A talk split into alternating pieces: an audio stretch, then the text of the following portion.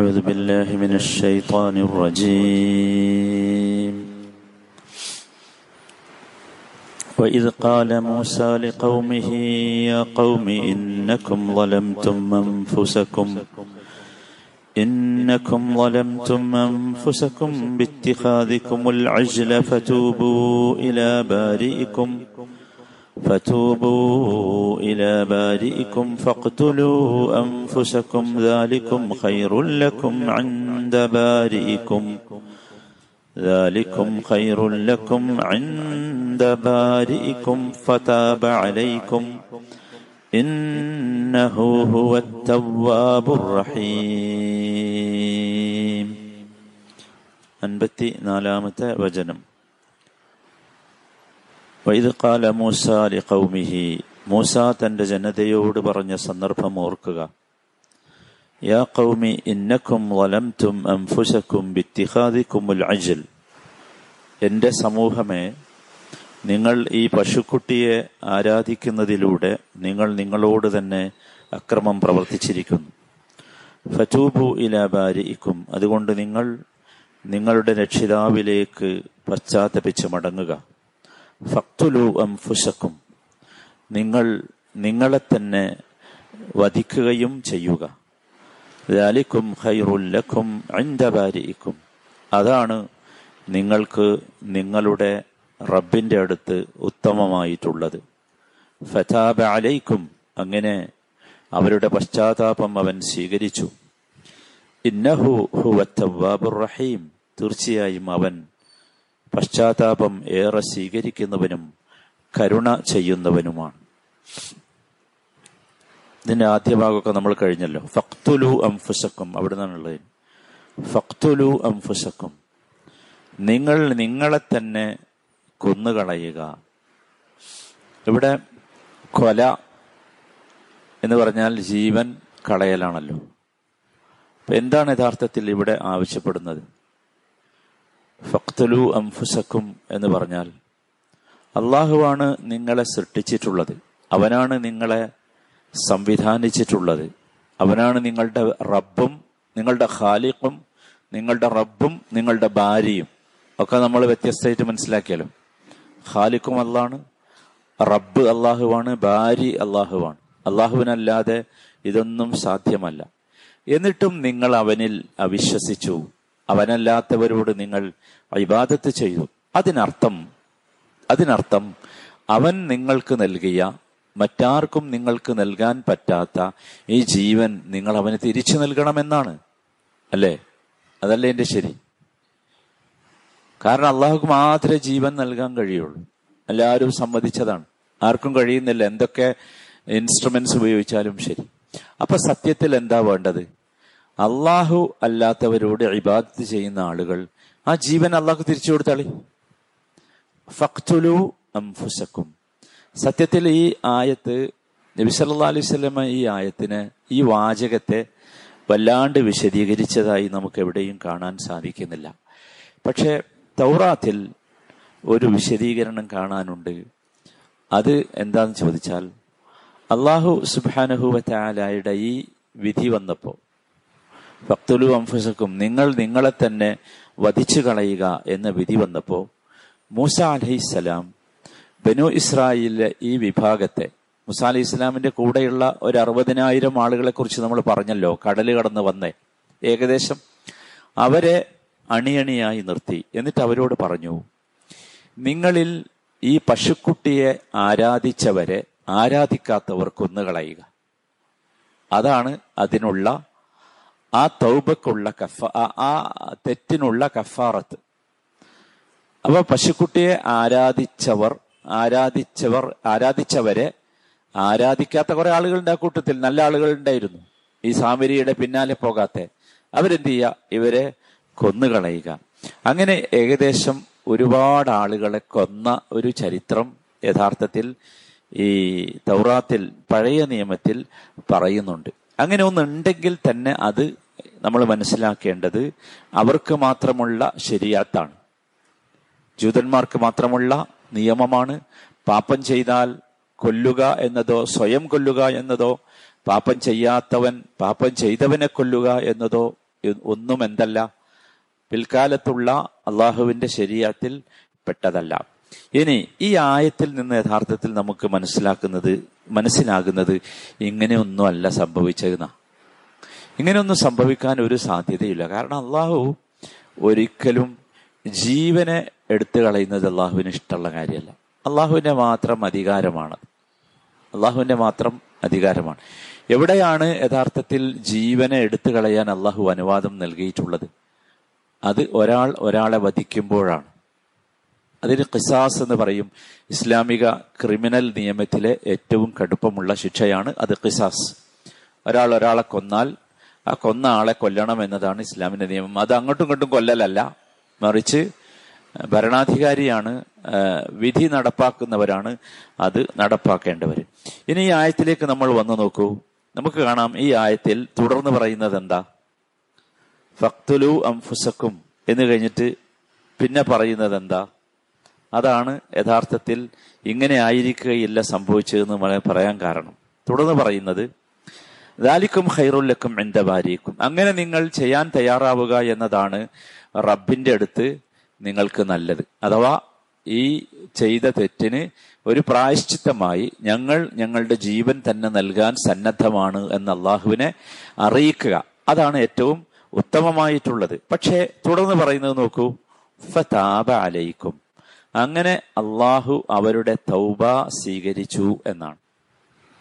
അള്ളാഹു അവരുടെ തൗബ സ്വീകരിച്ചു എന്ന് പറയുമ്പോൾ അതിനർത്ഥം എന്താ? അവർ ഈ കൊല നടത്തിയിട്ടില്ല എന്നല്ലേ. അള്ളാഹു അവരുടെ തൗബ സ്വീകരിച്ചു. ഇത്രമാത്രം അവർ വലിയ ഷിർക്കാണ് ചെയ്തത്. എന്നിട്ടും ഒരു സ്പെഷ്യൽ കേസ് എന്ന നിലക്ക് അള്ളാഹു ഷിർക്ക് ചെയ്തത് ഭയങ്കര പ്രയാസമാണ് അള്ളാഹുവിന് പൊറുക്കാൻ. ഇന്നല്ലാഹ ലാ യഗ്ഫിറു അൻ യുശ്റക ബിഹി എന്നതാണ് മുഹമ്മദ് നബിയുടെ ഉമ്മത്തിനുള്ള നിയമം. ഇന്നല്ലാഹ ലാ യഗ്ഫിറു അൻ യുശ്റക ബിഹി, ഷിർക്ക് ചെയ്ത അള്ളാഹു എന്ത് ചെയ്യില്ല, പൊറുക്കൂല.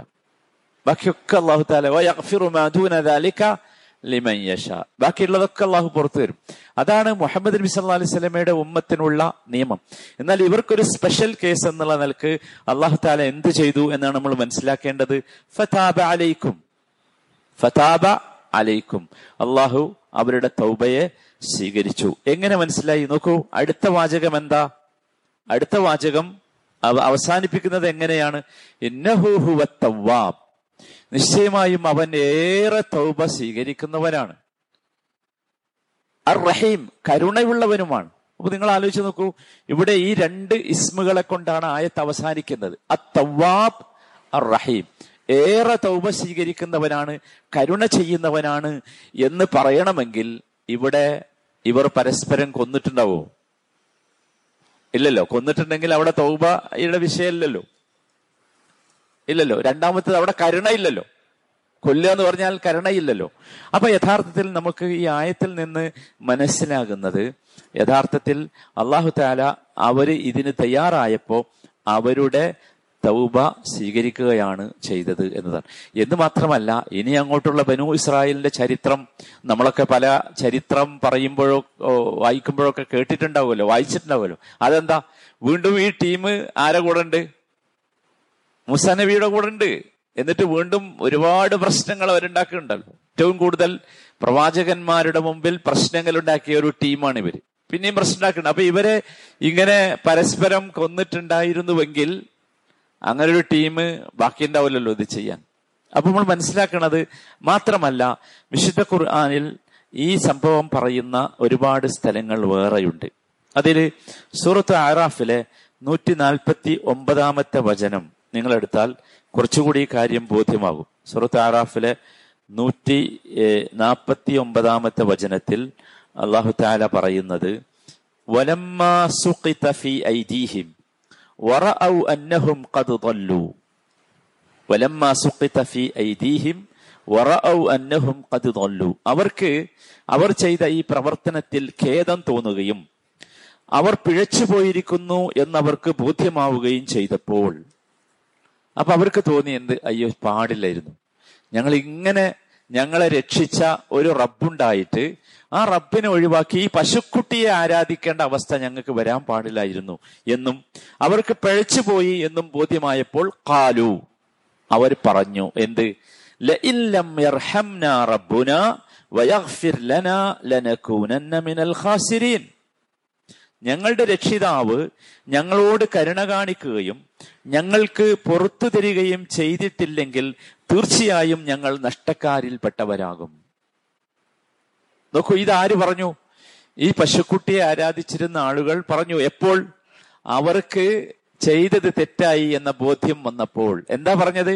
ലഇല്ലം യർഹംന റബ്ബുന, ഞങ്ങളുടെ റബ്ബ് ഞങ്ങൾക്ക് പുറത്തു തന്നിട്ടില്ലായിരുന്നു, കരുണ കാണിച്ചിട്ടില്ലായിരുന്നുവെങ്കിൽ, വയഗ്ഫിർ ലനാ, ഞങ്ങൾക്ക് പുറത്തു തന്നിട്ടില്ലായിരുന്നുവെങ്കിൽ, ലനകൂനന്ന മിനൽ ഖാസിരീൻ, ഞങ്ങൾ മഹാനഷ്ടക്കാരിൽ പെട്ടുപോകും എന്ന്. അപ്പൊ യഥാർത്ഥത്തിൽ അതിൽ നമ്മൾ മനസ്സിലാക്കേണ്ടത് എന്താ? ഇത്തരത്തിലുള്ള ഒരു പശ്ചാത്താപ ബോധം അവർക്ക് വന്നു എന്നും ഈ വാക്ക് അവർ ഉച്ചരിച്ചപ്പോൾ ഈ ഒരു ചിന്ത അവരുടെ ഹൃദയത്തിൽ വന്നപ്പോൾ അവർക്ക് അള്ളാഹു പുറത്തു കൊടുത്തു എന്നുമാണ്. നൂറ്റി അൻപത്തി രണ്ടാമത്തെ വചനത്തിൽ, ഈ സൂറത്തുൽ അറാഫിലെ തന്നെ നൂറ്റി അൻപത്തി രണ്ടാമത്തെ വചനത്തിൽ വീണ്ടും പറയുന്നുണ്ട് ഈ സംഭവം. ഇന്നല്ലദീന തഖദുൽ അജ്ല സയനാലുഹും ഗദബും മിർ റബ്ബിഹിം വസില്ലതുൻ ഫിൽ ഹയാത്തി ദുനിയാ വകദാലിക നജ്സിൽ മുഫ്തരീൻ. ഇന്നല്ലദീന തഖദുൽ അജ്ല, ഈ പശുക്കുട്ടിയെ ദൈവമായി സ്വീകരിച്ചവർ, സയനാലുഹും ഗദബും മിർ റബ്ബിഹിം, അവർക്ക് അവരുടെ രക്ഷിതാവിങ്കിൽ നിന്നുള്ള കോപമുണ്ടാവും. വസില്ലതുൻ ഫിൽ ഹയാത്തി ദുനിയാ, ഐഹിക ജീവിതത്തിൽ നിന്ദ്യത വരും, നിന്ദ്യത വരും. വകദാലിക നജ്സിൽ മുഫ്തരീൻ, അള്ളാഹുവിന്റെ പേരിൽ കള്ളം കെട്ടി ചമക്കുന്നവർക്ക് ഇപ്രകാരമാണ് നാം പ്രതിഫലം നൽകുക എന്ന് പറഞ്ഞിട്ട് അടുത്ത ആയത്ത് നിങ്ങൾ നോക്കൂ. അത് നമുക്ക് ശരിക്കും മനസ്സിലാവും അള്ളാഹു അവർക്ക് പുറത്തു കൊടുത്തു. വല്ലദീന അമിലു സയ്യിആതി, ശരിക്കും ശ്രദ്ധിച്ചോ, വല്ലദീന അമിലു സയ്യിആതി, എന്നാൽ തെറ്റ് ചെയ്തവർ, സുമ്മ താബൂ, എന്നിട്ട് അതിനുശേഷം തൗബ ചെയ്തവർ, സുമ്മ താബൂ മിൻ ബഅദിഹാ, എന്നിട്ട് അതിനുശേഷം തൗബ ചെയ്തവർ, വ ആമനു, എന്നിട്ട് ഈമാൻ നന്നാക്കുകയും ചെയ്തവർ, അവർ മനസ്സിലാക്കണം, ഇന്ന റബ്ബക, നിശ്ചയമായും നിങ്ങളുടെ റബ്ബ്, മിൻ ബഅദിഹാ, അതിനുശേഷം, ലഗഫൂറുർ റഹീം, പൊറുത്തു കൊടുക്കുന്നവനും കരുണ ചെയ്യുന്നവനും തന്നെയാണ് എന്ന്. അപ്പൊ ഈ ആയത്തുകളിൽ നിന്നൊക്കെ നമുക്ക് മനസ്സിലാകുന്നത് ഇങ്ങനൊരു കൊല ഇവിടെ നടന്നിട്ടില്ല എന്ന് തന്നെയാണ്. അങ്ങനെയാണെങ്കിൽ പിന്നെ ഫഖ്തുലു അൻഫുസക്കും എന്ന് പറഞ്ഞത് എന്തായിരിക്കും? നമ്മൾ ഇതുവരെ ഇപ്പം നാല് ദിവസമായി നമ്മൾ ഈ ആയത്ത് ഓതും. നമ്മൾ ഇതിന് പറഞ്ഞ ആയത്ത് അർത്ഥം നിങ്ങൾ ശ്രദ്ധിച്ചിട്ടുണ്ടാവും, നിങ്ങൾ നിങ്ങളെ തന്നെ കൊന്നുകളയുക എന്നതാണ്. അപ്പൊ ഇവിടെ യഥാർത്ഥത്തിൽ ഈ ആയത്തുകളുടെയൊക്കെ അടിസ്ഥാനത്തിൽ നമുക്ക് മനസ്സിലാകുന്നത് ഇത്തരത്തിലുള്ള ഒരു കൊല ഇവിടെ സംഭവിച്ചിട്ടില്ല എന്നാണ്. അങ്ങനെയാണെങ്കിൽ ഫഖ്തുലു അൻഫുസക്കും എന്ന് പറഞ്ഞാൽ നിങ്ങൾ നിങ്ങളുടെ മനസ്സുകളെ വധിച്ചു കളയുക എന്നതാണ്. നിങ്ങൾക്ക് നോക്കൂ, നിങ്ങൾക്ക് ഈ ഒരു അത്ഭുതം കണ്ടപ്പോൾ സത്യത്തിൽ എന്താ സംഭവിച്ചത്? ഈ ഉരുക്കി കൂട്ടിയ, ഈ സ്വർണം കൊണ്ടുണ്ടാക്കിയ ഈ പശുക്കുട്ടി, അതെന്തൊക്കെയോ ഇയാള് വിക്രസൊക്കെ കാണിച്ച് അതിൽ നിന്നൊരു ഹുവാർ, ഒരു ശബ്ദം പുറപ്പെട്ടപ്പോൾ ഇവർക്ക് തോന്നിയതാണ്, അല്ലെങ്കിൽ ഇവരെ ഈ സാമിരി വിശ്വസിപ്പിച്ചതാണ്, അല്ലെങ്കിൽ ശൈത്താൻ ഈ സാമിരിയിലൂടെ പ്രവർത്തിച്ചതാണ്. അപ്പൊ അവർക്ക് തോന്നി ഇതെന്താണ്, ഓ ഇതൊരു അത്ഭുതം തന്നെയാണല്ലോ, ഇത് നമുക്ക് പറ്റും ദൈവമാകാൻ എന്ന് അവർക്ക് തോന്നിയതാണ്. യഥാർത്ഥത്തിൽ ഇതവർക്ക് തോന്നാൻ പാടില്ലാത്ത ഒരു കാര്യമായിരുന്നല്ലോ, ഒരിക്കലും വരാൻ പാടില്ലാത്ത ഒരു കാര്യമായിരുന്നു. അതിൽ നിന്ന് യഥാർത്ഥത്തിൽ അള്ളാഹു അവർക്ക് അള്ളാഹുവിന്റെ റഹ്മത്ത് കൊണ്ട് അള്ളാഹു അവർക്ക് പുറത്തു കൊടുക്കുകയും അവരുടെ തൗബ അള്ളാഹു സ്വീകരിക്കുകയും ചെയ്തു എന്ന് തന്നെയാണ് നാം മനസ്സിലാക്കേണ്ടത്. ഇവിടെ അള്ളാഹുവിന്റെ കോപം എന്ന് ഇവിടെ പറഞ്ഞത് ഇതിൽ നിന്ന് തൗബ ചെയ്യാത്തവരിലാണ്. എന്നാൽ തൗബ ചെയ്തവർക്ക് അള്ളാഹു ആ തൗബയെ സ്വീകരിക്കുകയും, അള്ളാഹു നമുക്കറിയാം ഇവിടെ ഈ ആയത്തൊക്കെ അവസാനിച്ചത് നിങ്ങൾ ശ്രദ്ധിച്ചല്ലേ, തവ്വാബ് എന്ന് പറഞ്ഞിട്ടാ, റഹീം എന്ന് പറഞ്ഞിട്ടാ, ഗഫൂർ എന്ന് പറഞ്ഞിട്ടാ. അള്ളാഹു അർഹമുർ റഹീമാനാണ്, അള്ളാഹു അർഹമുർ റഹീമീനാണ്, അള്ളാഹു ഗഫാറുൽ ലിമൻ താബയാണ്, തൗബ ചെയ്തവർക്ക് ധാരാളമായി പുറത്തു കൊടുക്കുന്നവൻ. അപ്പൊ നമ്മളൊക്കെ മനസ്സിലാക്കേണ്ടത്, നോക്കൂ, ഇത്രയും നന്ദി കെട്ട ഒരു വിഭാഗമായ ബനൂ ഇസ്രായേലിന് അള്ളാഹു ഷിർക്കടക്കം പുറത്തു കൊടുത്തിട്ടുണ്ടെങ്കിൽ, സഹോദരങ്ങളെ, അള്ളാഹു നമ്മളോട് വാഗ്ദാനം ചെയ്തിട്ടുണ്ട് ഷിർക്കല്ലാത്തതൊക്കെ അള്ളാഹു നമുക്ക് പുറത്തു തരുമെന്ന്. പക്ഷെ നമുക്ക് എന്ത് വേണം? നമുക്കൊരു തൗബയുടെ ബോധ്യം വരേണ്ടതുണ്ട്. നമ്മുടെ ജീവിതത്തിൽ കഴിഞ്ഞ ഇന്നലകളിൽ ചെയ്തു പോയ തെറ്റുകളെക്കുറിച്ചുള്ള ഒരു പശ്ചാത്താപ ബോധം ഹൃദയത്തിൻ്റെ അടിയിൽ നിന്ന് വന്നാൽ, ഹൃദയത്തിൽ നിന്ന് വന്നാൽ, അതെത്ര വലുതായാലും ശരി അള്ളാഹു പുറത്തു തരിക തന്നെ ചെയ്യും. ആ ഒരു വിശ്വാസമാണ്, ആ ഒരു ചിന്തയാണ് യഥാർത്ഥത്തിൽ നമ്മളെ മുമ്പോട്ട് പോകാൻ പ്രേരിപ്പിക്കേണ്ടത്. അതുകൊണ്ട് എല്ലാവരും ശ്രദ്ധിക്കുക. തൊണ്ണൂറ്റൊമ്പത് ആളുകളെ കൊന്ന അല്ലെ, അയാളുടെ ചരിത്രം നമ്മളൊക്കെ കേട്ടതല്ലേ നബി സല്ലല്ലാഹു അലൈഹി വസല്ലമ പറഞ്ഞു തന്നത്. അയാൾ സമീപിച്ചത് വിവരമില്ലാത്ത ഒരാളെയായിരുന്നു. അയാൾ പറഞ്ഞു നിങ്ങൾക്ക് തൗബയില്ല, അപ്പൊ അയാളെയും കൊന്നു. ഇത് ഇതിന്റെ ഒരു പ്രശ്നമാണ്. നമ്മൾ തൗബയുടെ ഭൗതികമായ കാരണ ഉപകാരങ്ങളെ വിശദീകരിച്ചെടുത്ത് പറഞ്ഞല്ലോ.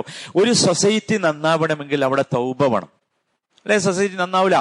കാരണം തെറ്റ് ചെയ്യുന്നവൻ വീണ്ടും തെറ്റ് ചെയ്തുകൊണ്ടേയിരിക്കും. എനിക്ക് നന്നാകാനുള്ള ഒരു ചാൻസ് ഇല്ലല്ലോ, അപ്പൊ ഞാൻ ഇങ്ങനെ തന്നെ പോവുകയാണ് എന്ന് വിചാരിക്കും. അപ്പൊ അത് സംഭവിക്കാൻ പാടില്ല. നമ്മളൊക്കെ നമ്മളെക്കുറിച്ച് വിചാരിക്കേണ്ടത്, നമ്മുടെ കുട്ടികൾ, നമ്മുടെ കുടുംബത്തിലെ പല ഒക്കെ എല്ലാവരിടത്തും തെറ്റുകൾ വരും. അവരൊക്കെ തെറ്റുകളുടെ അടിമകളാണെന്ന ബോധ്യത്തോടുകൂടി അവരാരും സീൽ ചെയ്യരുത്. നമുക്കതിനുള്ള അവകാശമല്ല. ആരും സീൽ ചെയ്യരുത്, ആരും ചെയ്യരുത്. നമുക്ക് അവരോടൊക്കെ സംസാരിക്കാൻ നമുക്ക് കഴിയണം. അവരോടൊക്കെ അവരുടെ ഹൃദയത്തിന്റെ ഭാഷയിൽ അവരെ സ്നേഹിച്ച് സംസാരിച്ച് അവരെ നന്നാക്കിയെടുക്കാൻ നമുക്ക് സാധിക്കണം. അവിടെയാണ് നമ്മൾ മുസ്ലിങ്ങളാകുന്നത്. അല്ലെങ്കിൽ നമ്മൾ എന്ത് മുസ്ലിങ്ങളാ? അല്ലെങ്കിൽ നമ്മൾ സാധാരണ മനുഷ്യന്മാരും തമ്മിലുള്ള വ്യത്യാസം എന്താ? നമുക്ക് സംഭവിക്കാൻ പാടില്ല. നമ്മൾ നമ്മുടെ കൂട്ടത്തിൽ ഒരാൾക്കൊരു അബദ്ധം പറ്റിയിട്ടുണ്ടെങ്കിൽ അയാളോട് തൗബയെക്കുറിച്ച് പറഞ്ഞു കൊടുക്കണം. അയാളോട് അള്ളാഹു മാരകമായി ശിക്ഷിക്കുമെന്നല്ല പറയേണ്ടത്. അള്ളാഹു തവ്വാബാണ് എന്നാണ് പറയേണ്ടത്. അള്ളാഹു റഹീമാണ് എന്നാണ് പറയുന്നത്. നിങ്ങൾ ഈ ആയത്ത് ശിർക്ക് ശ്രദ്ധിക്കണം.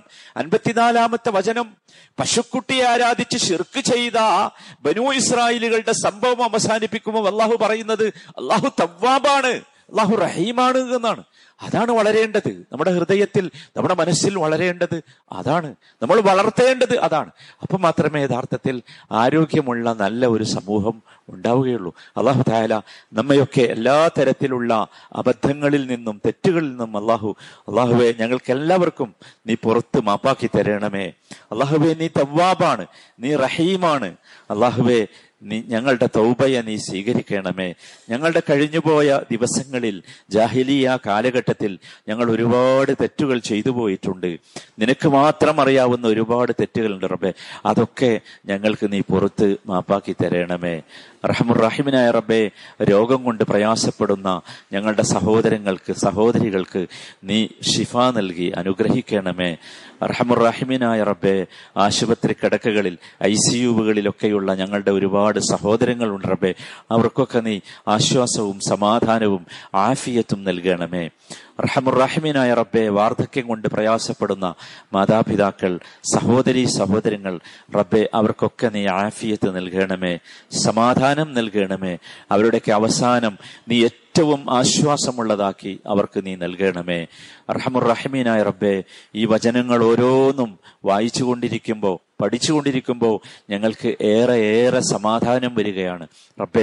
നിന്റെ ഈ വിശുദ്ധ ഗ്രന്ഥം കൊണ്ട് സമാധാനം ലഭിക്കുന്ന ഭാഗ്യവാന്മാരിൽ ഞങ്ങളെ നീ ഉൾപ്പെടുത്തണമേ. റബ്ബനാ ആതിനാ ഫിദ്ദുനിയാ ഹസന വഫിൽ ആഖിറതി ഹസനതൻ വഖിനാ അദാബന്നാർ. സല്ലല്ലാഹു വസല്ലമ അലാ സയ്യിദിൽ മുർസലീൻ വഅലാ ആലിഹി വസഹ്ബിഹി അജ്മഈൻ വൽഹംദുലില്ലാഹി റബ്ബിൽ ആലമീൻ.